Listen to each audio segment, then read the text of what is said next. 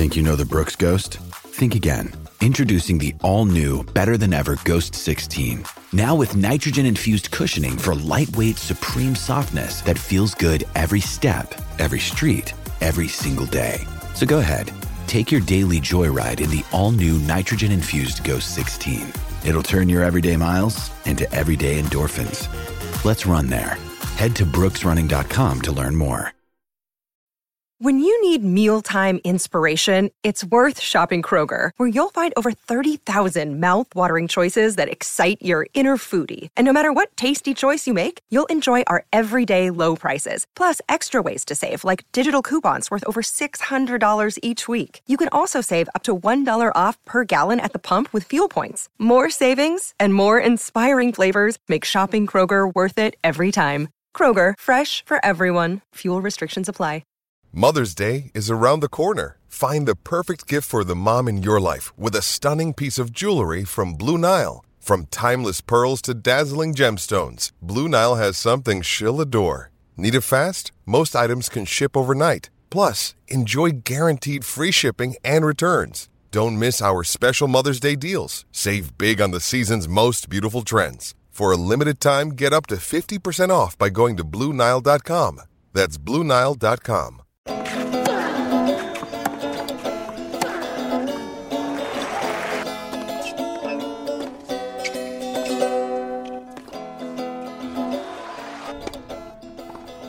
Welcome to the Love Tennis Podcast with me, James Gray of iNewspaper and iNews.co.uk.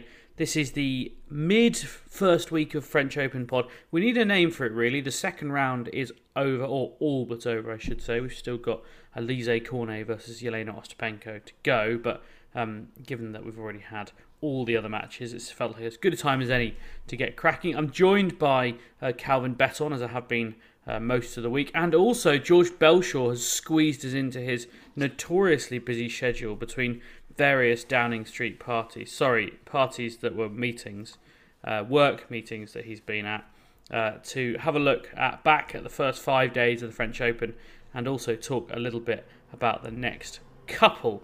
Um, as always, uh, if you want to leave us a review, we're very grateful that you can and that you choose to. Uh, we prefer that you leave five star reviews because as I found out this week, when you get really personal in reviews, it actually sticks with you for quite a long time. So, huge amounts of credit to JL Clerk for his review, uh, creatively entitled Great Concept, Idiotic Presenter. Uh, thanks very much, mate. Had a lovely day after that. Uh, but I should say thanks very much to Sachi R, who did say something nice. Fave Tennis Podcast. Uh, somehow, over the last couple of years, has become my absolute favourite of the many I listen to. Great humour and banter, combined with expertise and informed opinion. Wish it was more than once a week. Also, wish Calvin pronounced Nike correctly. Calvin, any response to that uh, criticism of your chosen pronunciation of the famous sports brand? Um, I, I, don't think there's anything wrong with my pronunciation. It doesn't have an accent on the E, and I will continue enjoying my Nike trainers. Funnily enough, um, as an ancient Greek scholar, as I am, or at least was in my university days, the correct pronunciation is actually Nike because that's the name of the goddess of victory. But uh, mm. but when you tell people that, they tend to give you lots of other four-letter words that aren't Nike. So um, I tend... can we get into Adidas or Adidas? Ah, well? no, but that's like a class thing, isn't it? Like, isn't that that's like a culture divide? The, th- the thing that annoys me most about Adidas is that they insist on spelling their brand with like a small a at the start, regardless of what it is. That that winds me up beyond belief. Like, have I told you capital, my? It's a noun we'll get onto the tennis shortly, but have I told you my Asics story? So Asics, the it trainer sounds brand, great. I can't wait. Asics, the trainer brand, as we, you know, which we all know. I don't think that's news. They sponsor Iga Swiatek, and I found out that the, the the reason they're called Asics is because it stands for um, anime sano, anime sana in corpore sano, which is the Latin phrase for healthy mind and healthy body. But actually, it's a quote from a poem from a poet called Juvenal. And the quote is mens sana in corpore sano, which is a different word for mind. But M6 isn't such a good name for a trainer brand, so they've just fudged the quote. There we I know go. it's It fascinating, delivered. isn't it? It yeah, I just honestly, this is the problem with podcasting: is that you can't get all the really interesting listeners going, "Oh, that is interesting, James. Thank you so much for sharing." you just get George and Calvin staring at you like you're a boring bastard. C- Can I can I jump into our review section quickly and just say I, I've thoroughly enjoyed listening to the podlets this week, and I've really Oh, yeah, enjoyed because you refused James's to come on them. because I've refused to come on. But it's been lovely. I've listened to uh, like two in a row every two days or something, which I, I've quite Can't, enjoyed. can't like even good length. squeeze like fu- like half an one. hour into his busy schedule to listen every morning. they- Unbelievable.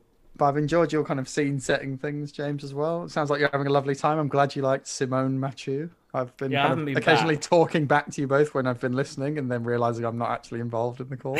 um, so I'm glad to be here to kind of say things today. That is uh, exceptional. Right, let's get on with some tennis, shall we? Um, I, I don't really know where the best place to start is because we're going to try and go over four or five days of tennis. Maybe we look at the big players who've gone out over the last four or five days. Thiem Ons Jabeur, Naomi Osaka, Barbara Krejcikova, Jo-Wilfried Tsonga, Bianca Andreescu, Stan Wawrinka, Maria Sakkari, Simona Halep, Karolina Pliskova. That is the list of players we've lost. Uh, seven of the top 10 WTA seeds have gone, albeit 11 to 20, I think, are almost entirely intact. Um, I, maybe let's start with Dominic Thiem because I think that's probably the one we're all. You didn't include um, Raducanu there as well. Did I hear totally. Muguruza either? Oh, for goodness And sake. Halep? No, I did Halep. say Halep. You did say actually. Halep. I misheard Helen. Sorry, George. We've been doing these podcasts quite a while. You maybe just not quite up to speed. Yeah, Um, pretty uh, off either ball. way, there's an enormous amount of them. Uh, as you say, Muguruza out in the first round as well. Emma Raducanu. I don't know. I, maybe because that wasn't a shock to me because uh, Sasnovich is basically the world number 25 and Raducanu isn't. But anyway, that's for yesterday's podlet. If you haven't listened, please go and listen.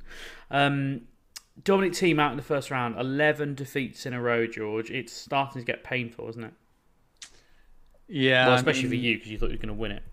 Well, I have to I have to finally admit that he wasn't ready to win the French Open. I suppose. Um, t- tough draw, to be fair. Hugo Dellien. Um, he's a pretty uh, gritty Bolivian, isn't he?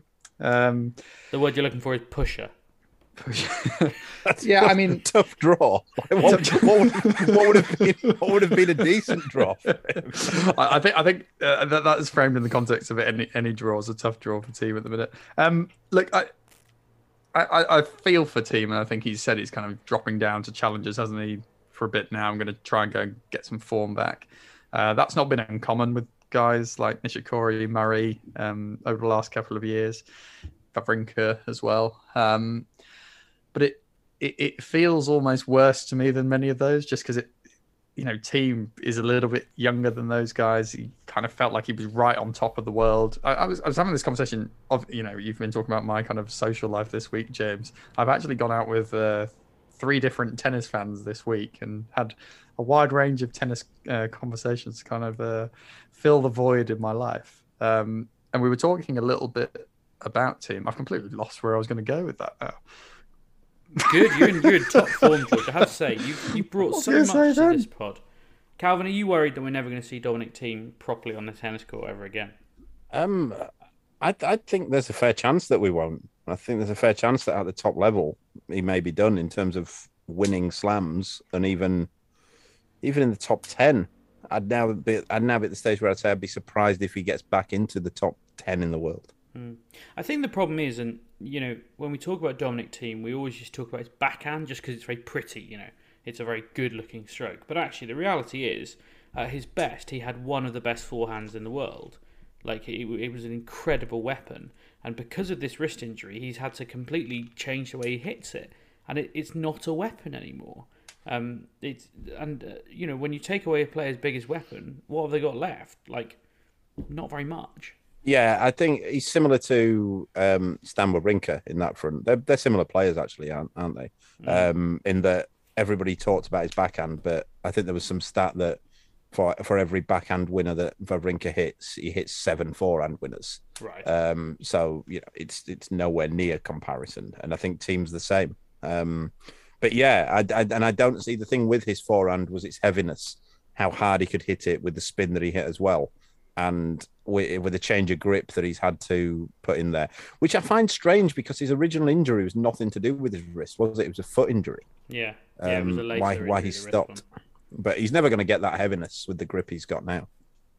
I've recollected my thoughts and remembered where I was going. Um, it, there's a bit of a weird curse for guys who kind of end the year as like the main challenger to the top two over like the last six years. I was kind of just thinking about this this week. You know, like Thiem he'd won the US Open, looked really strong. You'd probably say he's the best guy outside of Rafa and Novak. Just drops off a cliff. It's happened to guys like Raonic. It's happened to you know Dimitrov finished uh, one year world number three after winning the ATP finals. I think there's like a weird curse going on over the last six years of like guys who suddenly finish at three and then just collapse. I have a slightly stronger theory than your tin hat, which I'm assuming is coming. I'm, ass- I was just waiting for the isn't this a conspiracy? Um, but I think it's because after the US Open, more often than not, unless there's something really, you know, unless there's a tight race for one, you see a lot of guys just bin it for the season. You know, how often does Rafa Nadal play? How many tournaments does Rafa Nadal play after the US Open, if any? You know, similarly, Federer or Djokovic, some years has taken. You know, there's there's there's the Shang. What is it? The Shanghai Masters was always in that slot, and then the Paris Masters. I mean, like you know, there there have been some weird winners of Paris Bercy because a lot of guys don't play it. Jack Sock won the Paris Masters. Need I remind you? But it, he- but but I'm not talking just about kind of an end of season form. I mean, literally finishing world number three and like kind of feeling like a massive challenger at the top. Like, I mean, R- Raonic always sticks out in my mind. Like, I remember watching him back end of that year. He was, he was comfortably the third best player in the world. He'd been to the final of Wimbledon and he's he played some great matches against Novak and Murray in that year that then Murray and Novak finished the tournament playing for world number one. You know, he was fantastic. He was pushing them to some of the longest matches in like ATP finals history.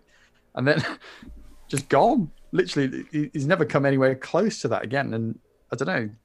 It feels weird that Thiem's going to go potentially in that direction. I think he's way better player than Raonic. Don't get me wrong, but you know there there are players who just seem to finish a year strong, become world number three, and then like just like the the exertion to get there, then just kind of kills them. And the, the only constant that remains is Novak and Rafa just at the top. I I think I think Raonic's a bit different because I've said before on the pod that Raonic falls into that category of exceptionally tall guys who play explosive sports in an explosive way. They tend not to have long careers. It's not conducive to being able to do that. They will get injured sooner or later because of that. Um, Del Potro and Raonic is obviously the same. Um, the guys who are tall and don't play so explosive, they tend to last a bit longer. Um, but yeah, that, that's that's one thing on that. I think with Thiem, I'd say Thiem's a bit similar to another guy who, who put everything in and got to world number one. He's, he's similar to Murray in that the, they just put their bodies through so much in order to at different stages. So- Thiem's obviously, as we as is well discussed, he's he's just played too much tennis. Hmm. He's burnt out. I think that's that's fair to say. Burnt out later than what you normally associate with burnout, but his body has just broken down through years and years of just playing way too much tennis. Hmm. And Murray kind of did the same, didn't he? It's it's kind of considered that Murray just went hell for leather at the end of that year. Was it, It 2016? crazy. He started, yeah, to end of 2016, he added all these tournaments to his schedule because he recognised the opportunity to pip Djokovic to end of year number one. And he just, yeah, he threw all his eggs into one basket. And I've absolutely no doubt that that's why we are where we are today with Murray. Yeah, and I wonder I wonder if you spoke to him whether he would take that. A hundred percent no.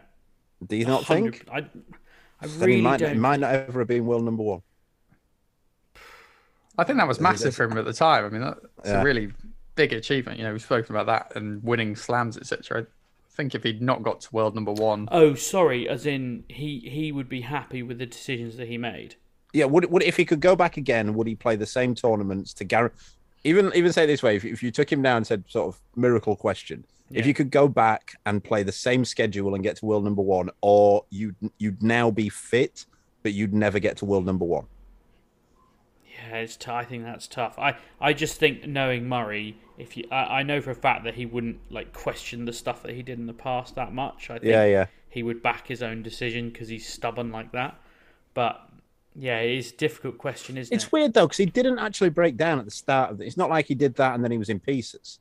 He, No. uh, the year after that, he, he played until Wimbledon. It was the Wimbledon match against Querrey that that But knackered that him, was, wasn't it? but if you His- remember, the problem we was in the French, I think, didn't he? Against we didn't well, against Wawrinka. Yeah. the whole the whole of the build up to that Wimbledon was dominated by is Andy Murray going to play? Like we had people like standing on Yeah. ladders and peering over fences to watch him practice to find out if he was fit or not. Like it was crazy. And, Yeah, and it the the start French of the year, the start of the year was awful as well. I mean, and I think we you know, that's almost been consigned to history that he was like the worst ever kind of statistical world number one for ages, which kind of felt like Didn't he do totally decent? unfair did- He did decent at the Aussie, didn't he? He lost like fourth round to Misha Zverev, right? Oh, was that that year? Okay. Yeah, he was like statistically, I think the worst ever world number one. I'll, I'll um, run for you a long through the start to his 2017. He won the title in Doha. Sorry, he lost in the final in Doha. For He Djokovic. yeah lost to Misha Zverev in the fourth round, as you quite rightly say. He then won the title in Dubai, um, and then kind of had a sort of fairly standard clay season where he had a decent run at Barcelona but didn't go very far anywhere else. And then and then as you say, the semi final against Stan in in Roland Garros, and then he lost to Jordan Thompson at Queens. So the writing was on the wall, unfortunately. Um, let's move on because we've got lots of other exits. Uh, we're going to spend the whole of the first half of this podcast talking about what's gone on over the last five days, and then we'll look at some draws and, and talk about what, what might be coming up. Um, Ons Jabeur, Calvin and I talked about quite extensively when it happened, but she obviously went out in the first round. George, uh, you did semi predict uh, this result. Um, where is Ons Jabeur? And, and we can talk about Maria Sakkari at the same time. She lost in two tight sets to Karolina Muchova. I I would kind of characterize those results both similarly because they are both sort of slightly tricky clay court opponents. But if Ons Jabeur and Maria Sakkari want to be the players we think they are, they have to win those matches.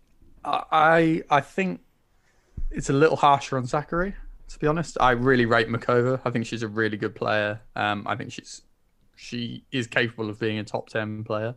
Um, I don't think Magda Linette is. I did kind of feel that might be an awkward match. Um, you know, I, know we kind of joke about me kind of sitting on the fence all the time. I do like to cover all bases, so I, I picked her in fantasy, but also did say she might lose first two rounds. So I, I can't claim it was my greatest prediction. But yeah, I mean, it's just someone you don't really want to see first round of the French either. But yeah, I was I was disappointed for Jabeur to be honest because um, it felt like she was coming in with such great momentum. Obviously, having reached the finals of those two events, um, Sakkari I d- didn't feel quite had the form to necessarily go on and win this title. But equally, that said, you're kind of hoping her experience would kind of come through. And uh, a two sets loss in Muchova, where it's come down to two tie breaks, isn't like a terrible result. I'm not looking at that like that's a damning result for Sakkari. I think that's a, a hard draw against a player who's kind of coming back and rise up. So yeah, a bit disappointing from the from the women's side of things. But as we'll come on to later with their draw, like that, actually, there's quite a lot of. I, I'm actually still very interested in the bottom half of the draw. I think there's suddenly some of the players who I really wanted to get there are potentially going to have a breakthrough slam.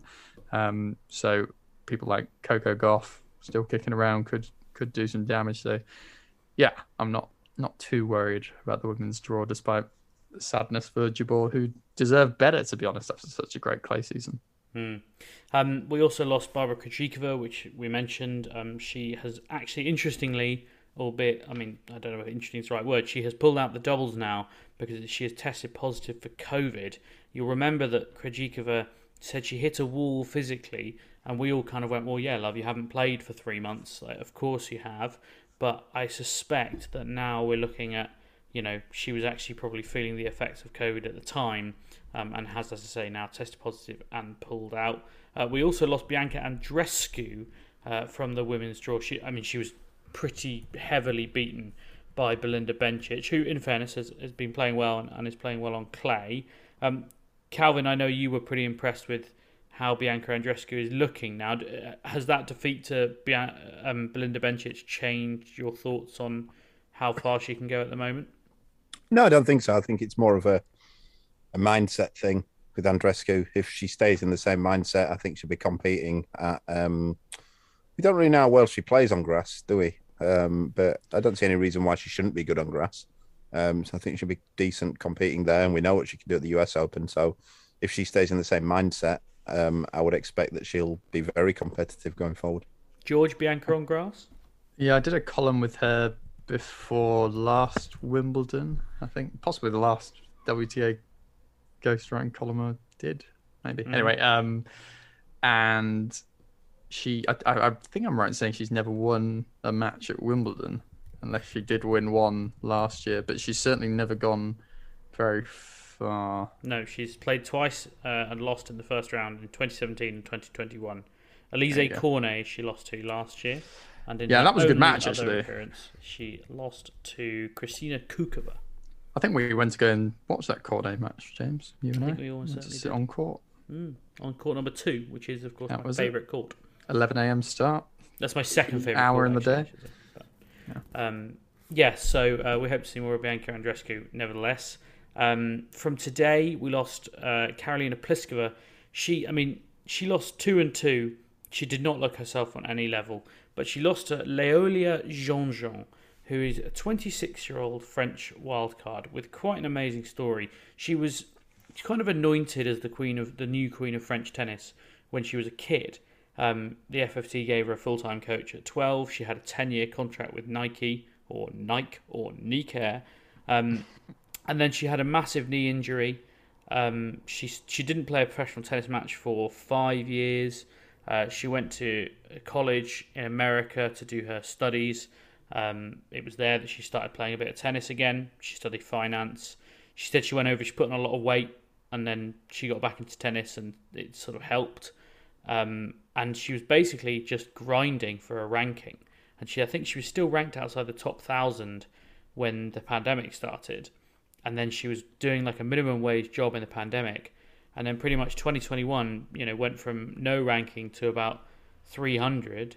Uh, won a 60k or a 25k a couple of weeks ago, um, and then got a wild card into Wimbledon, uh, when the French Open, and here she is. She she won in the first round, and she's now into the third round, and it was amazing to listen to her in press afterwards. She was really sniffly, and I wondered if she was ill, but she said, "No, I just had a really big cry." um, which you know is understandable because you know she was saying stuff like, "This means I can get a coach. Like I can go to tournaments further away because she's just won 150 grand essentially." Um, you know, it, it, Calvin, you you know a lot of players at kind of that level where you know life is hard. I, I can only imagine what you know a run like that, which is a dream run, what a difference that makes to someone's career. It's a game changer, and and like she said, the main difference is you can have a coach, but also you can play the tournaments that you really want to play. Mm. And I, th- I, think that I've experienced a lot over the last few years with players where you'll see it's easy to say this player should be ranked higher and that kind of thing, but if you can have a schedule and you can choose any of the tournaments that you want to play anywhere in the world for as long as you want, and you're not under pressure to be, I mean, I, I coached a very talented player a few years ago, and he, it's only when I spoke to him after I stopped working with him just this year actually that he said that he just because we didn't have much money, he didn't have much money to work with. That every time he went away on, he could only afford a two week trip or something like that. That there was so much pressure on him to do well in those two weeks, whereas other players with with, with if you've got the money that you know you can plan for a whole year, those two weeks are not as important. It's not heaped upon you so much. So, yeah, it, it's a game changer. I actually I'd, I'd completely forgot about Jeanjean um, I remember her from when she was younger, and I think a mate of mine might have interviewed her on a now defunct podcast um, a couple of years ago. Um, and it was quite an interesting interview. But if it's the one I think it is, I'll I'll try and find it and maybe post a link or something. Um, I was, I was just going to say, I'm sure we'll come on to this a bit later, but this this is again the sort of run that we're talking about being majorly missed at Wimbledon next year in terms of what an impact it could have on their career. Like obviously the money's one side of thing, but she's going to jump about 120 rankings just so far. I mean, that's a really horrible thing. You know, imagine doing that at Wimbledon and then just suddenly not having that massive career step. Um, so yeah, I just thought. I'd... But but it's also relevant that like the main thing she talked about was the cash. Like yeah yeah she. I mean I I said to her she was kind enough to do some questions in English after the many many questions in French, as you can imagine. And um, I said to her, I think you're up to one four nine in the world now, so like, see you at Wimbledon qualies. And she kind of hadn't necessarily quite realised that that's what it meant, and she was like, Yeah, I'll definitely be there. like that, there was no question for her that the lack of ranking points is going to make a blind bit of difference to to playing Wimbledon qualies, where of course I think you get eight thousand pounds for losing in the first round. She, she, she, can't be far off main draw if she wins one more match. So well, exactly. I mean, I, I, watched quite a bit of the match with Pliskova today, and I, have I've seen her before, but years ago. But I think one of the things that stands out is you get players, for example, like Caroline Pliskova, who look like they've been trained to play tennis mm. and it, it's sort of manufactured and then you get players every so often who look like they were just born to play and she's one of those players yeah that that you, you can't go through what she's gone through and and then come back and be that good unless there's some inherent talent within you that you were just born to play the game i think also it gives you some it gives you something more when you know what the game means to you when you haven't just played tennis all your life, you know, Andre Rublev, for example, uh, it strikes me as the ultimate tennis bot. Like, he has only ever played tennis. He doesn't really know anything else. And, you know, God bless him, like, he, he's pretty open about that to a certain extent. Um, when we are talking about the politics stuff, he said, look, I really don't know. And I think we all bought that. Um, and, you know, he, he has massive temper tantrums on the court. And she said that she used to get really angry on the court, but and usually does, but has sort of managed to control it this week. And I, I really do think that once you know what tennis means not to have in your life, it changes what it means to have it back in your life again. And I, I think it's something, it, it changes what you do on the court. Yeah, it's an interesting debate. And it's something that, to be honest, I'll be quite open about it that as a coach, I kind of go through it as well. And it's not always when the results don't go as you want, they can be down moments. But what I often find as well, and I think players do, is that when you win at the end of the week, there's also a bit of emptiness there as well because that's that's it. Yeah, we've won. So what? Hmm. And you know, it's like like you, it's a strange, empty feeling. And I guess yeah, if if you if you do have other things like she may have, it's not. You don't get so much of that. Yeah, I mean Dominic Thiem talked about that after he won the US Open. He said I, I felt so empty and like everything that went yeah. with that, and I actually don't think that had much of an effect on what happened after that. But um, yeah, nevertheless, uh, something that does happen. Actually, when I spoke to Iga Swiatek's performance analyst, she said a lot of people spend a lot of time preparing for what happens when you fail. A lot of people don't think about what happens when you succeed and like all the different sort of um, kind of mental framework that you need with that. So yeah, very interesting. Uh, there's some lovely um, moped riders in Paris, as you can just hear going past my window. Um, Garbiñe Muguruza went out early on as well. Kaia Kanepi, the ultimate giant killer. I mean, Kaia Kanepi's basically like I'm trying to think who's a really good cup team, like a traditionally great cup team. Bradford City have got a bit of a reputation of being a great cup team, um, but she really is just the ult. I honestly think that players, I know players say they don't look at draws, but they must desperately just hope that when eventually they do bother looking at the draw, they go, Where's Kanepi? Where's Kanepi? Great, nowhere near me because she just keeps on doing it. Albeit, I did kind of predict that Garbiñe Muguruza was uh, ripe. Some amazing stats around kind of Kanepi's slam record against top 10 players versus her record against top 10 players outside the slams over the last three years. It's, I mean, I, I can't remember the exact numbers. It's almost like she's won more than she's lost against top 10 players in the slams and only won once against a top 10 player not in the slams or something like that i'm sure james can probably find it pretty quickly and oh yeah because those but... parameters aren't like too specific for me to just magically google i um i actually kai kanepi is a strange one because i actually spent my last birthday uh, randomly watching kai kanepi play tennis because she had party. because she had um I was in Estonia at a tournament in Estonia, and I think she must have some some deal where cause it was in one of the bigger clubs in Estonia where she agrees to play the 25k despite being in the top 100 in the world. Right. Uh, so I think if you look on your little thing, James, that you will see that Kanepi on the week of 3rd of August last year, she was playing in 25k or even maybe a 15k in Estonia. Remarkable. James, I've, I've done your job. I've found the stat. I've found the stat. Talk to me. So Kanepi versus top 10 players at Grand Slams since Wimbledon 2010.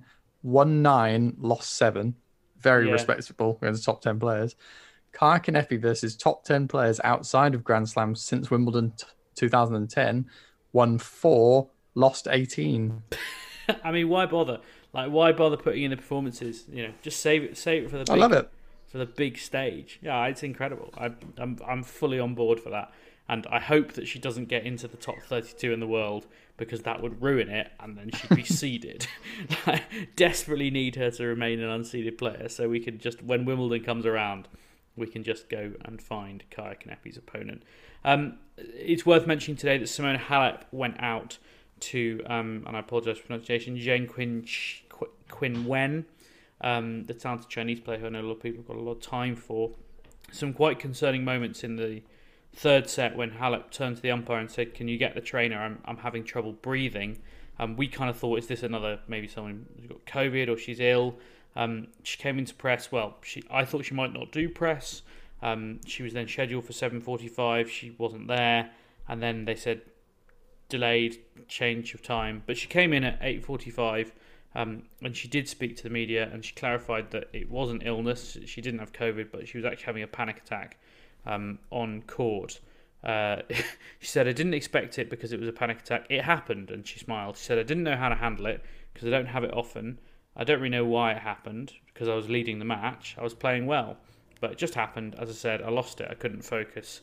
After that, the match was pretty tough, but now I'm good and I recovered and I learned from this episode. Not like anything dangerous, in my opinion, but it happened.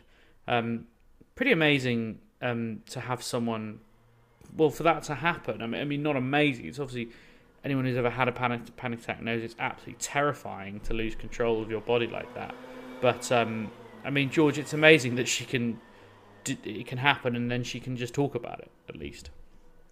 Yeah, definitely. Um, I th- it must must be, she did quite well to complete the match. To be honest, I mean, quite often people who have them, it's, it's clearly something she's had before and kind of had experience of, of and kind of was able to keep herself together.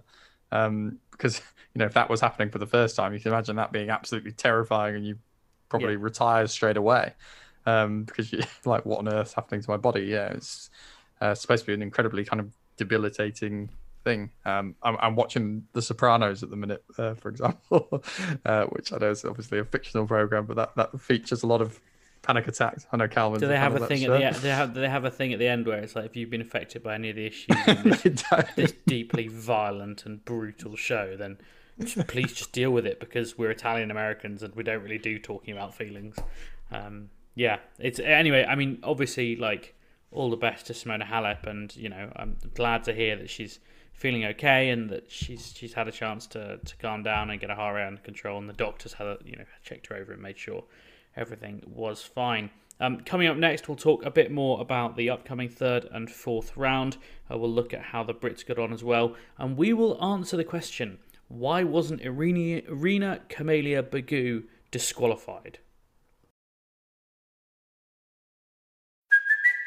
It's Kaley Cuoco for Priceline. Ready to go to your happy place for a happy price? Well, why didn't you say so? Just download the Priceline app right now and save up to 60% on hotels. So, whether it's Cousin Kevin's Kazoo concert in Kansas City, go Kevin, or Becky's Bachelorette Bash in Bermuda, you never have to miss a trip ever again. So, download the Priceline app today. Your savings are waiting. Go to your happy place for a happy price.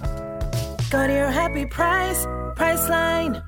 Another day is here, and you're ready for it. What to wear? Check. Breakfast, lunch, and dinner? Check. Planning for what's next and how to save for it? That's where Bank of America can help. For your financial to-dos, Bank of America has experts ready to help get you closer to your goals. Get started at one of our local financial centers or 24-7 in our mobile banking app. Find a location near you at bankofamerica.com slash talk to us. What would you like the power to do? Mobile banking requires downloading the app and is only available for select devices. Message and data rates may apply. Bank of America and a member FDIC. Judy was boring. Hello. Then Judy discovered ChumbaCasino.com. It's my little escape. Now Judy's the life of the party. Oh, baby, Mama's bringing home the bacon. Whoa, take it easy, Judy. The Chumba life is for everybody. So go to ChumbaCasino.com and play over 100 casino style games. Join today and play for free for your chance to redeem some serious prizes. chumba ChumbaCasino.com. No purchase necessary. Void where prohibited by law. 18 plus terms and conditions apply. See website for details.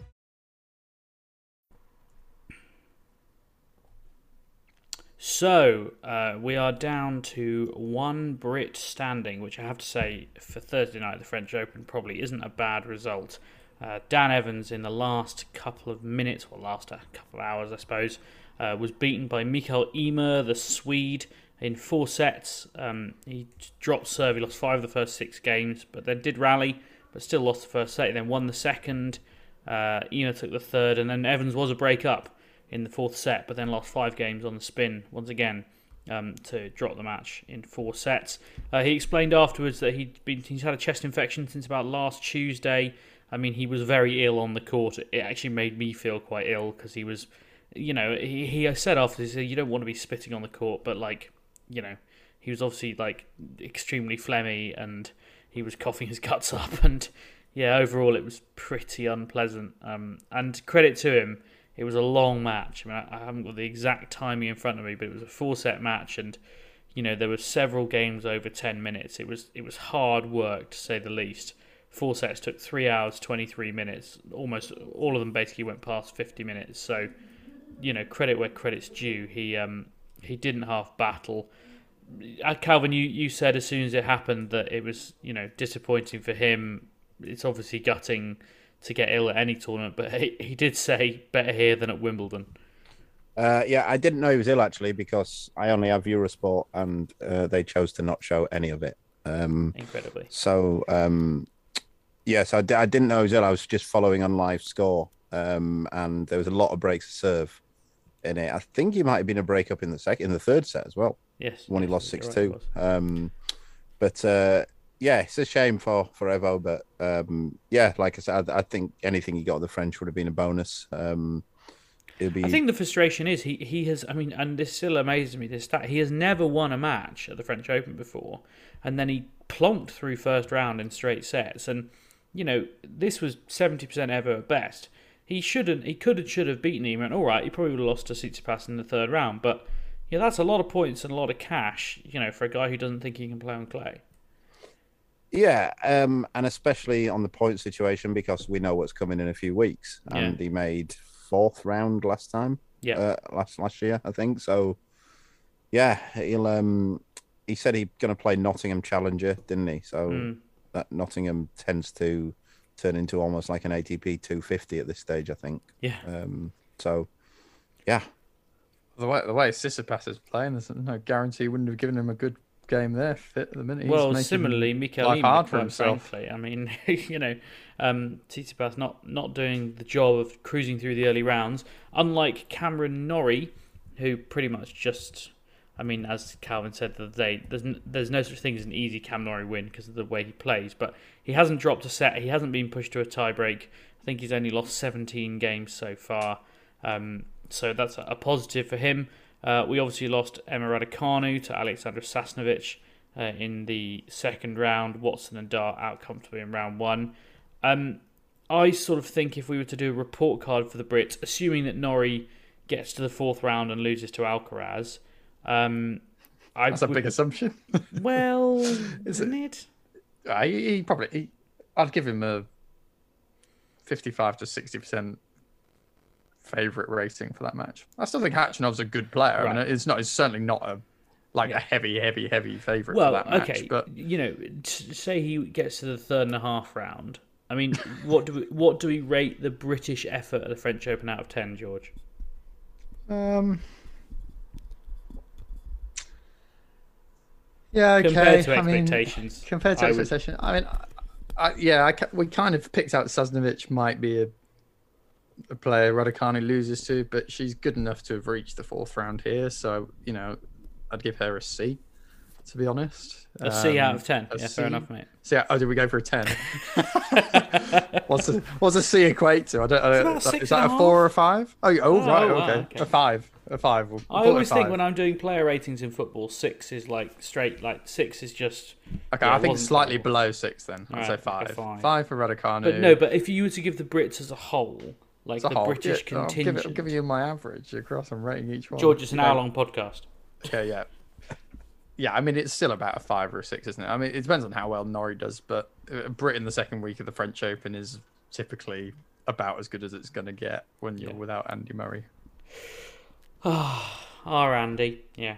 Um, let's move on. I mean, let's not forget the doubles guys are you know legitimate threats all round. I mean, Neal Skupski and Wes Koolhof have looked incredibly comfortable um, and have a very decent chance. Joe Salisbury and Rajeev Ram only played one match, but they obviously won in, in straight sets because they're just elite. So you know there are chances of titles.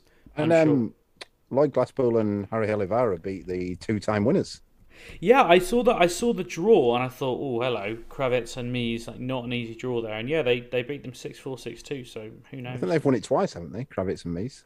Uh, does he not usually play with Putz, or have I made that up? No, that was because Mies was injured. Ah, I see. Um, in which case, I could say yes, George. I think I think Murray and Soares won comfortably first round as well, didn't they? Uh, yeah, they absolutely One did. and I, two? I actually sp- I actually spoke to Bruno Soares after that, so I really should remember. But um, we we weren't really talking about tennis, to be honest. we were talking about how much he hates being on the Players Council mostly because he's been on it for eight years, and the last three years have been absolute hell. So he's Last he- three. That, Yeah. That's limiting it. I think Well, probably exactly. last five or six. He say he says he is done, to say the least. Um, but there's a lot to be said about that, but we don't have time. Um, let's start looking forward, shall we? Um, we have a full set of third round matches because out of nowhere, Yelena Ostapenko just lost to Alizé Cornet, um, which is a real shame because I was quite looking forward to uh, Yelena Ostapenko against Iga Swiatek because Swiatek has never beaten Yelena Ostapenko in three meetings, and now we're not going to get that. And Swiatek isn't going to face a seeded player potentially until well, uh, guaranteed until the quarterfinal, and perhaps even later. Um, so the women's draw certainly is opening up. Swiatek has played four sets. She has lost four games. She is on fire. I don't think anyone's going to argue with that. I don't think we've learnt anything about her from those matches. So I'm actually not even going to offer my fellow podcasters the chance to talk about Iga Swiatek. I guarantee George will crowbar her into an answer later, but I don't want to hear it. Um, of Nadal and Djokovic, Calvin, whi- which which do you think has had the more impressive start? There were question marks over both of them coming in, albeit larger ones over Rafa. Um, which of them do you feel more comfortable with now? I don't think you can say which of them you would feel more comfortable with because they've both breezed through comfortably. Mm. But I think what I would say is there were more questions about Nadal Yeah. than there was about Djokovic, and I think he's so far he's answered them very strongly. Hmm. I mean, it's been a good draw. He's obviously faced Jordan Thompson and Corentin Moutet. Uh, he's now got Botic van der Zandschulp in the uh, third round. George, George, are you still quite happy that, that Nadal is fit and firing and ready to compete at the highest level when inevitably he faces Djokovic in the quarterfinal? Um, you know, that's going to be acid test. I, I think the thing is at the minute is even if a top level Nadal turns up against a top level Djokovic, there's no guarantee he's going to win that match. I mean, Djokovic is playing really good stuff. I've watched a little bit of his match with Molcan, um, who, by the way, is a really, Molchan, I'm reliably Molchan. Um, you know, he, he's actually a really nice player. Got a lot about him. Um, coached by Vajda as well. Um, but yeah, I mean, he, he just looks sharper every single match I watch of him Novak at the minute, and you can just see him dialing and dialing and dialing in. Um, so yeah, I'm. I wouldn't say I'm confident he'll win the tournament, but I'm having watched everyone else so far. I think he's still the man to beat. I think what I'll say on Nadal um, was that he, when I say he's answered positively, uh, his problem is as the tournament goes on. I don't think it's a case, right? He's fit in the first two rounds, so we're all good to go. I think it's more how long can he maintain without his injury becoming a problem? It's his foot, is it? Yeah. yeah. Yeah. And, and he he's not hiding from the fact it's a problem. It's about yeah how it feels on a given day, and if it, you know, if it's if it's even lingering there as a doubt, and he's got to play a fully fit, fully firing Djokovic, you can pretty much imagine Djokovic will pull that foot injury out of him. Um, if it if it's not resolved, which it's probably not going to be. So Well, it's not. yeah, I think it's a genetic degenerative disease. it's not going So, anywhere. it's not going anywhere. So yeah, look, I, I, I'm still pretty comfortable with Djokovic as, as the man to beat. Mm. Um, he's got uh, Aljaz Bedene in the next round, followed by either Dimitrov or Schwartzman, which I have to say feels like pretty much the perfect draw for him. Um, Schwar- Schwartzman is one of those players who can drag you to a, bit of an awkward fourth or fifth set here. Oh yeah, Um, you don't need to tell before. Munar, who he beat in the previous round, in five sets. I mean, I feel like Schwartzman is. I would like to bet on him going to five sets in the first three rounds of every Grand Slam. Um, he, I should point out, he hasn't taken a set he, in their five previous meetings. He has only twice taken a set or more off Djokovic. Um, they went to five in the French five years ago, and he got a set off him in Rome three years ago. But their three previous meetings have been incredibly one-sided. So I, even if he gets there, um, Nadal, as I mentioned, faces Van der Zandschulp, and then either Felix Auger Aliassime or Filip Krajinovic. Um, Felix Auger Aliassime, by the way, played one of the worst opening matches I've ever seen. It was dreadful, wasn't it? I mean, because it was couldn't only how bad it was. him playing badly, it was also bad to watch. It was five sets. He was awful for two sets against Varillas, the Peruvian. He uh, then won the next three sets, one, three, and three, and it was just like this is an enormous waste of everyone's time. we sort of mentioned this off air before we started, but that, that's been a kind of recurring theme of a lot of the men's matches this time, where you know Tsitsipas, Zverev just played dreadfully for a while, and then suddenly lock themselves in and kind of get all the way. Okay, you know the Zverev match and even Alcaraz's match, which wasn't quite the same against Ramos Vinolas, had its kind of tense moments in the fifth, but it's yeah, there's not been too many matches I've watched where two players have caught fire throughout, and it's Mm. been a really, really good high level contest. But Mm. I'm w- willing to hear answers from our listeners if I've missed such matches so far. Well, it is possible. There are a hell of a lot of matches. Um, I mean, for example, I was following vaguely the Ugo Humbert Emil Ruusuvuori match, which was five sets and pretty ding dong. I think you know it went Ruusuvuori won one, then Humbert 1-2 and then Ruusuvuori won two. Um, and they're both players I really enjoy watching. And had it not been the first round of a slam and therefore the busiest day of the year, I probably would have gone and watched it, but I couldn't.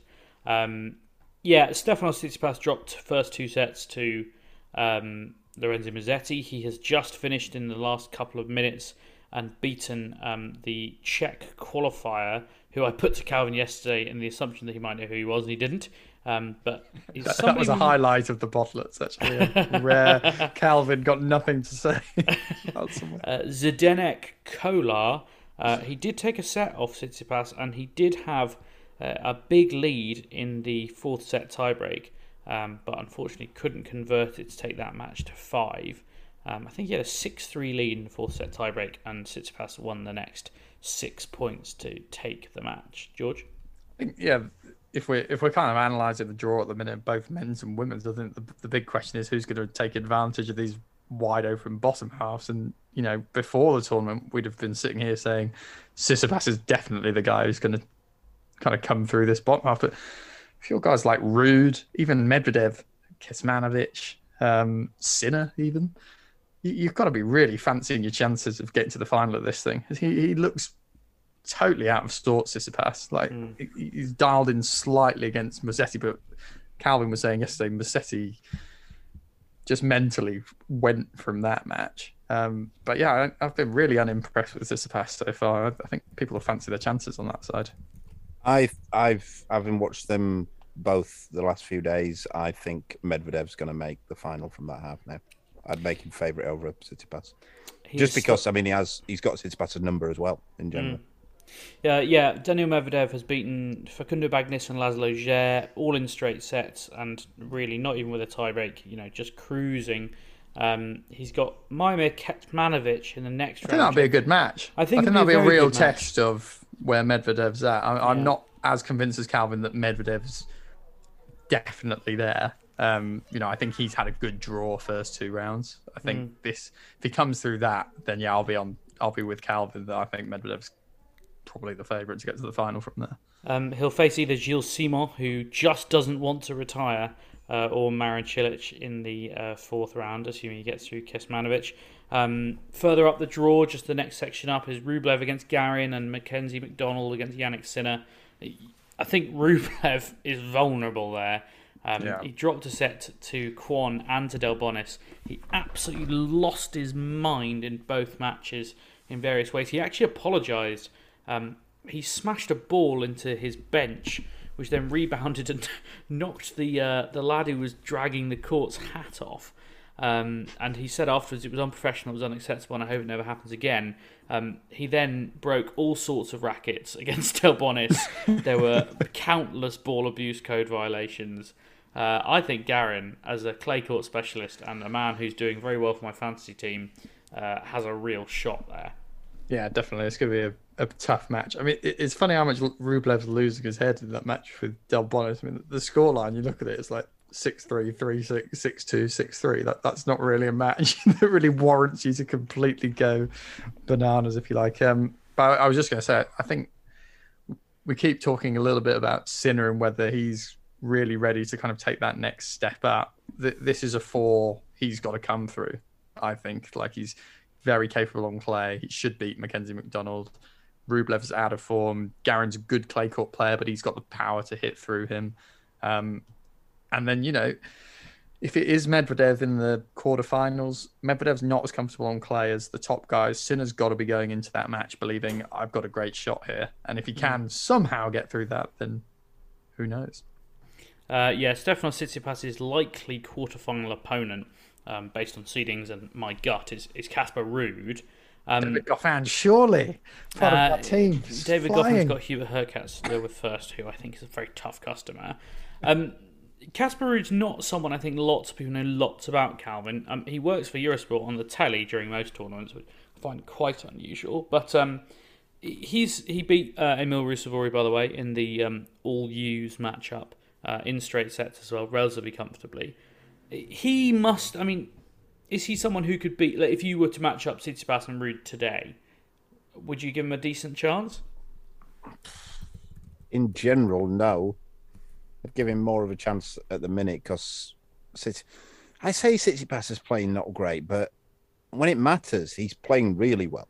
Mm. Like when it when it's really got to the crux, he start he's he's playing good. I mean, I watched the end of, I I didn't see the whole of the match today, but I got in at the end of it just when I think I got in when uh, Kolar was six three up in the Mm. tiebreak, and from that point, Tsitsipas played well. He came Yeah. through it, and I'd still make him favourite over Ruud. To be fair, Ruud's a solid player, but um, you say he works for Eurosport. Does he commentate? I think he does sort of punditry stuff. He's they're always plugging him quite hard. Um, Right. I think on his days off he just zooms in, or, or maybe even comes on site and does a bit of just punditry. I mean, I guess why not? It's something different. It's you know, change of pace. It's kind of like what Ronnie O'Sullivan does with the snooker. he commentates in his own matches, Ronnie O'Sullivan. Yeah, true. I mean, making the dangerous assumption Tsitsipas is going to be Ema, regardless of how badly or well he is playing. I mean, I'd be quite quite keen to see him against Gaston in the next round if Gaston can come through Rune. I mean, Rune had a little bit of an injury problem, didn't he? But I think I'm Gaston's such a wonderful. he's fine. He pulled out. He pulled out d- doubles, didn't he? So I guess it's. Uh, we'll see how he goes. But I mean, Ga- Gaston's a wonderful player to watch. I I really love watching him. He's got one of the most uh, fantastic drop shots, and the French crowd behind him, uh, they always just get so up for it. So I think that that would be a really interesting match. I mean, he's still back Tsitsipas, but that that'll be a, a bloody entertaining match if you get there. I mean, I Mm. caught his win over de Minaur, which the the tie break in that just was electric. The the the crowd was amazing. That that probably is the best part of a match I've watched so far. To be fair, I have to say it's been such it's so important for the tournament that the French do well. Um, and I, you know, I, I, we joke about French tennis a lot, but it has made things so much buzzier that Hugo Gaston through to the third round. That you know, Jeanjean's picking up wins. That I know Jeff exactly Alizé Cornet now into the third round, having beaten Yelena Ostapenko, and frankly has a really good draw and probably probably should or could get through. Gilles Simon. round as well. Simon, they're all Gilles going. Simon, the man who doesn't want to retire. Yeah, I, it, it has made Roland Garros more exciting, and we're forgetting about Diane Parry, by the Parry. way, who knocked Great out the defending backhand. champion and then beat Camila Osorio. She got Sloane Stevens in the next round, and I'm not writing off Diane Parry in the third round there. Uh, to to mean that we might end up with like a Grand Slam quarter final that is Diane Parry against Kaia Kanepi, which I'm here for, quite frankly, entirely. But uh, yeah, who knows? Um, we, we, George, sorry, you had something to say. I, I was going to just just ask you both. So if you if you're talking your men's quarterfinals right now, presumably we're all going Djokovic, Nadal, yeah. Alcaraz, Zverev. Um, yes, I I would like to think Zverev's got a loss in him, but he's playing Brandon Nakashima and then either is His or draw's good, isn't it? I mean, Zapata Miralles, and it's like uh, I love Bernabé Zapata Miralles, but he ain't beating Zverev. probably Alcaraz is more vulnerable against Korda. I mean, Uh, I'd still expect him to come through. Yeah, probably. And then bottom half, I mean, I struggle to see Ruud losing to Sonego or Goffin slash Hurkacz. And I, much as I think Tsitsipas isn't playing very well, I think Calvin's right there in the clutch moments. And then Sinner Medvedev, isn't it? Yeah, I mean that'd be a pretty good lineup if we get that. I think so. Um, the women's, it looks less likely, um, just because I know you don't all have the draw in front of you. Uh, Swiatek will be in the quarterfinals. That I've actually Yeah. already the tournament have already confirmed that. Um, I mean, it, it- it's astonishing. Like she doesn't need an easy draw anyway at the minute, but she's got a it's a staggering glorious draw. But Yeah. You have to think probably the other in the next quarter. Uh, well, Swiatek needs, needs an opponent in the quarterfinal, um, which Oh, the you're actually going to make us guess that Pegula. Well, it's, yeah. So your choices are Pegula, Zidansek, uh, Irina Camelia Begu, more on her later, and Léolia Jean Jean. I mean, I'd love Jeanjean. That would be great. I mean, be for- as a It's just- storyline. just, not going to happen. Pegula, all jokes aside, is is having a pretty good year. I think. Yeah. I'd see her through. Um, and then yeah, Badosa we would expect to come through and then face. Well, you've got a choice of Shelby Rogers, Daria Kasatkina, Camila Giorgi, or Aryna Sabalenka. I hope I hope Sabalenka gets there. It'd be nice to start getting some of these guys we know are at the top of the game. But I uh, can't tell you how badly she played against Paquet in the first round. like, I, honestly, she was six two down. She lost the first set six two, and I was I would have put my house on her getting battered for the rest of the match. And you know, okay, she pulled it out, but it was one of those matches where she just has much bigger weapons. And then she battered Madison Brengle, in fairness, which is you know no, it's, doable, I suppose, but. She's playing Camila Giorgi in the third round, and I dread to think what's going to happen there. Um, I, couldn't believe yesterday, you guys, in one of the um, just moving on to the next quarter, when I was hearing you guys saying you thought Kerber was going to reach the quarterfinal of this section. I, I was screaming. That was the. I, I, I'm not sure I said that. I heard James say it. I was like, I swear, like Anna was kicking around in there and Yeah, we said anything over didn't we? I said that Kerber was going to get to the fourth, the quarterfinal, and she will. okay, that's a big back. Well, I'm looking at the draw, and I can see that she doesn't play Anisimova until the quarterfinal.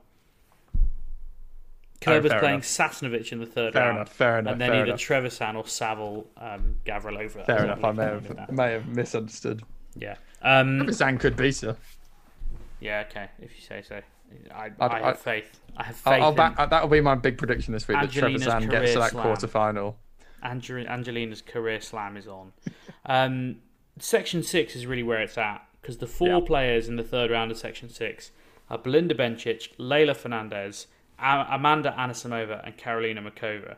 I mean, that could be a, that could be a semi-final lineup in a good Yes. slam. Yeah, I like I like all four of them. Uh, I think Muchova's more dangerous than people realise, but it's got to be Anisimova, I think, at the minute on form, and the fact I've backed her all year long for my young player of the year. I'll- Quite interested to see Leylah on. Fernandez in there, though. You know, she's not someone we think of as a clay court player, or really any sort of player. She's she's had real struggles, you know, since since the US Open final. So um, it, it's quite interesting to see her there, and I think that match against Bencic will be another real kind of proper test of of where she is. Yeah, I agree with me. Yeah, brilliant. Yeah. What I mean. Thought Um, Calvin might go in there. I'm, uh, I'm just watching because in the background here, I've got Eurosport on, and I don't know why that. I'm changing the subject slightly. We come back to it. Why they do this weird thing with the hologram interviews. Yeah, the cube. It's- yeah, it's so strange. Like, It's incredibly odd. I have, anyway. I have no, I have no, I, I don't have an answer. But we can't come back to it because I don't have an answer for that. like it's bizarre.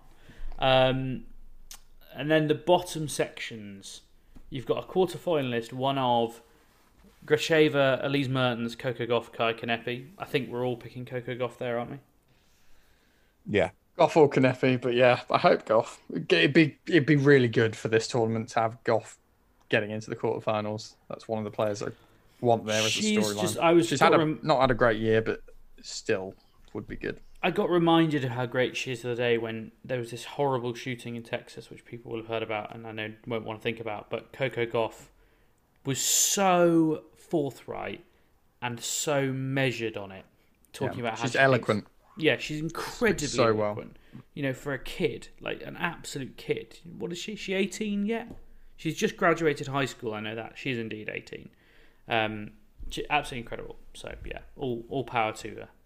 And then from the bottom section, I've already mentioned it. You've had time to think about it. Diane Parry, Sloane Stevens, Jill Teichmann, Victoria Azarenka. I'd say Parry's the fourth seed, unfortunately, as much as I, I like it. I think I think Teichmann. So my um my model really likes Teichmann. Like it's always valued Teichmann quite highly, um, and it's why I picked her in fantasy because yeah, she's she's got a decent clay court record. She's got some quite good wins on clay. It's her first French Open third round. That's my only slight concern, and she she hasn't. I mean, it's her first Grand Slam third round. I think I'm right in saying. Like this is not far off the biggest match of her life. Um, playing Victoria Azarenka, who has had a lot of matches in her life. Yeah, I mean, she's no, it's never been any great shakes on the clay Azarenka, but she she is coming through, and obviously that experience does count. But I think Teichmann's had, I've seen Teichmann a few, have a few really Im- impressive runs over the last year or so, and yeah, I, I, I fancy her. I fancy her in that section. Unless Stevens just turns it on out of nowhere, which is well, always possible. Sloane Stevens is good for the tournament, isn't she? Um, right, we're gonna keep moving on because I mean there are loads of things we could talk about um, in terms of background to the tournament. Uh, if you follow me on Twitter, you know there's been a lot of talk about Wimbledon and the spat with the ATP and WTA and everything to do with that. Um, I think we're going to need potentially a whole pod on this after the French Open, so I'm tempted to kind of leave it because there will be many more developments over the next 10 days. I will tell you this I've spoken to a lot of people today involved in both tours and Wimbledon, and there are a lot of very angry people, and a lot of people saying the word compromise and not meaning it.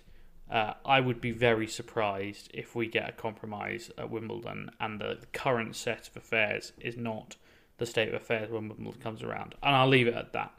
Um, we've talked about the PTPA and um, Djokovic and Benoit Paire, so um, we'll move on to the only thing anyone's talking about today, which is Irina Camelia Begu.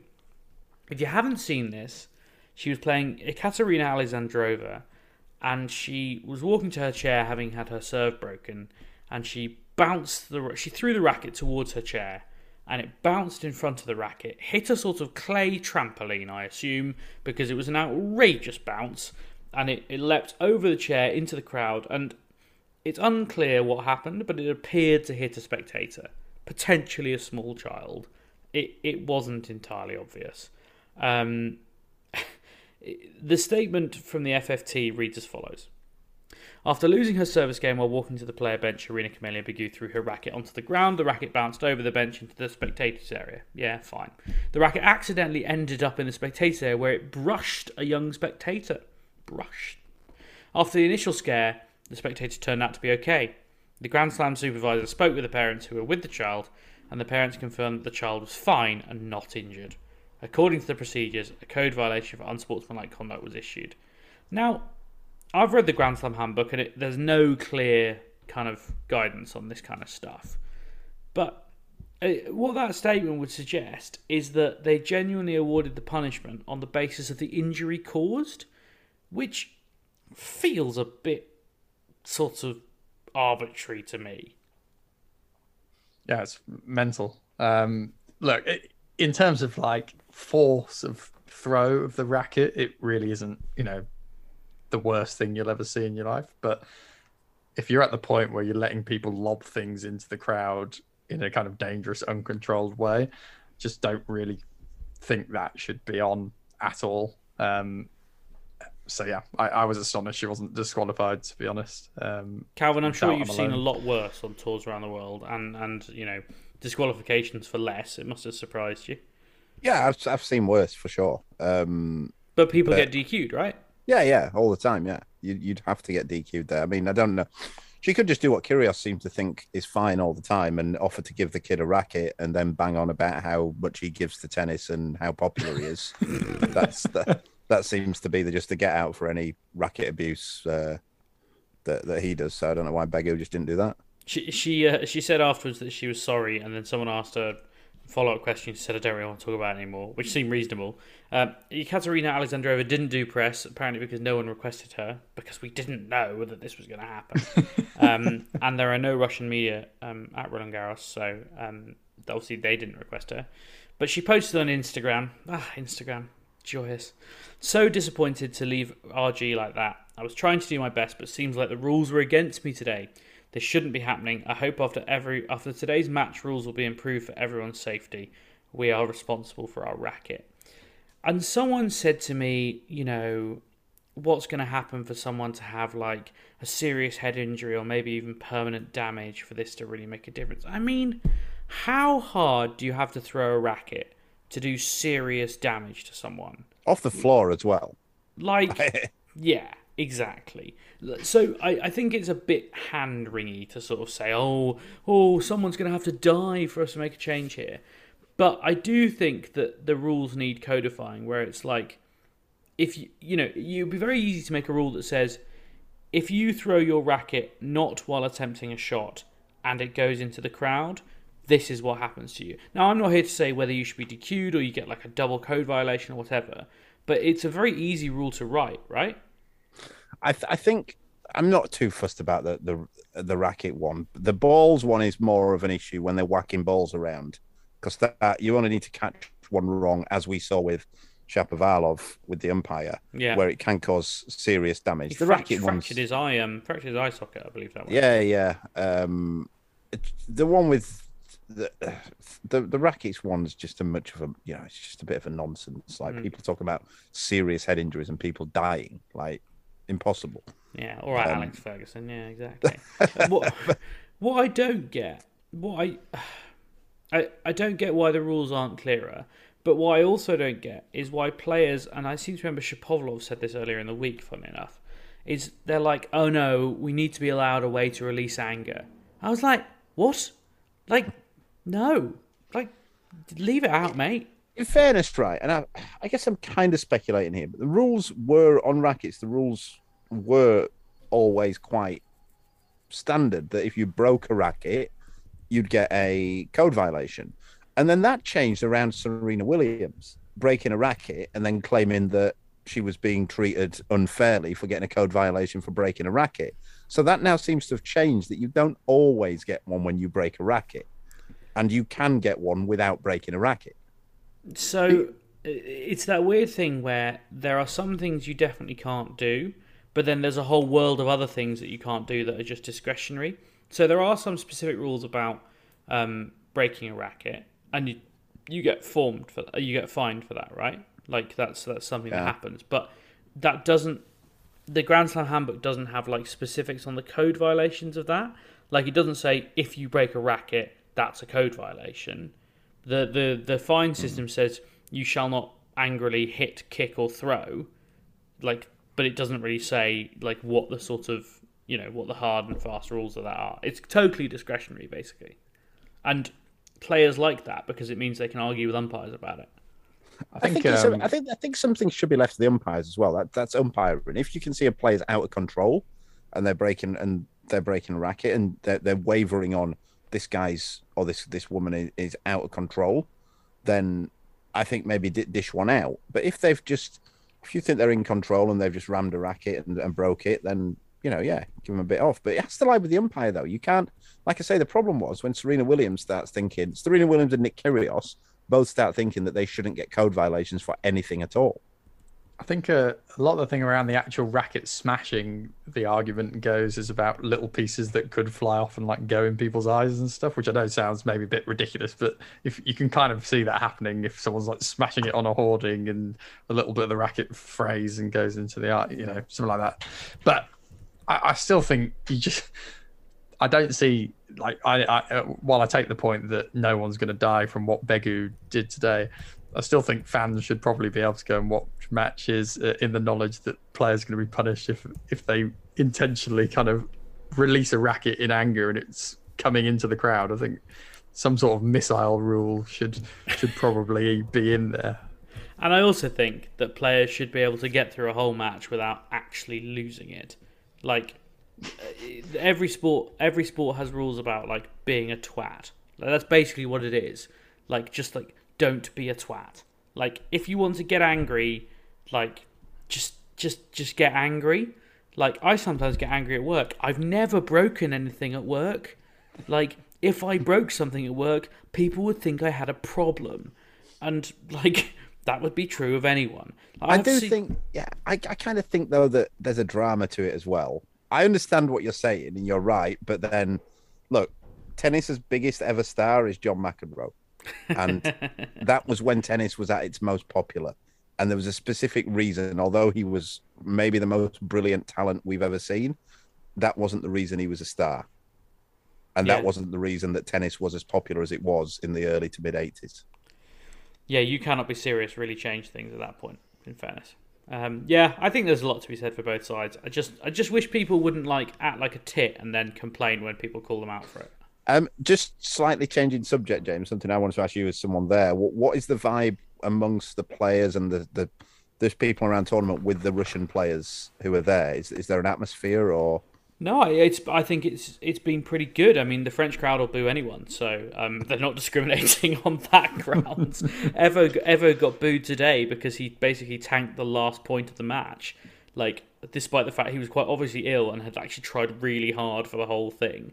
And uh, yeah, it's it's been funny. I I think they've been just pretty popular. I was I was actually commenting on it to someone when Aryna Sabalenka was getting mobbed um, after her match for autographs and stuff. And you know the same with with Medvedev and Rublev, and I think Kotov was here earlier in the week. And yeah, it, no one seems that bothered really. I think much as you've often said, like they're just their mates and they Yeah. appreciate they're not really part of it.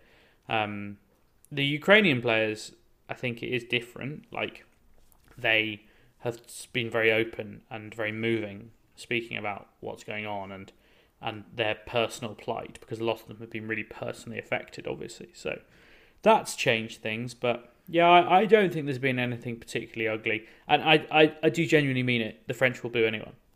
I, I think a couple of things on that. I mean, I think with the Russian players, like I said, they're mates, and I think strange, strangely, well, not strangely, I guess now it's changed a lot in that I think Medvedev and Khachanov in particular, and Rublev to a degree, they're they're quite popular guys Mm. on the tour. They're they're not loners, and they they are they're friendly with a lot of the players. Yeah. Um, on the other thing, where you say the the fans booing, the fan the, the French are, are so weird on this because they hate people tanking, like they hate it, like the crowd, and they'll boo anything, which is strange because there's no country's players that tank more than French players, and and to the extent where on tour we we started uh, when we're traveling, like we we started calling a tank the French cramp, because every time.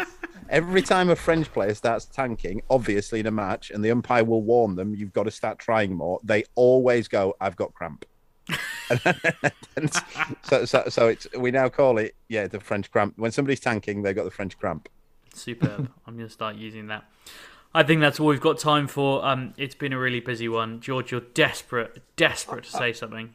Well, on your account, James, you're having a wonderful fantasy run. I can't believe you've gone 59 minutes or whatever without saying that. Oh, I alluded to it when we talk about Jill Teichmann, don't worry. Um, yeah, I'm third in fantasy. James Gray, tennis expert. Who, who's number one? We better big them up. Uh, haven't we, Diego quickly? Punto de Break, congratulations, number one by half a point. And then game, set, match, and Nole, um, who I don't know who they support, but uh, they I seem think to be a we're tennis fan. we're confirmed that Calvin's going to finish last in this. Um, So poor between the three of us, yeah, yeah, his Yeah. rush team has not come off well. And uh, I, I need a madness from Gauff and Goffin, don't I? Do you have Yeah. Gauff actually, Jim? no, I don't have Gauff or Goffin. So There we go. There you to go. Gauff or to Um, Goffin. head to our Twitter and you'll be able to check on your progress. Head to our um, page and leave us a rating and a review, and uh, head there to get our daily podlets from the French Open. It's all we've got time for. Please do come back again, and thanks very much for listening.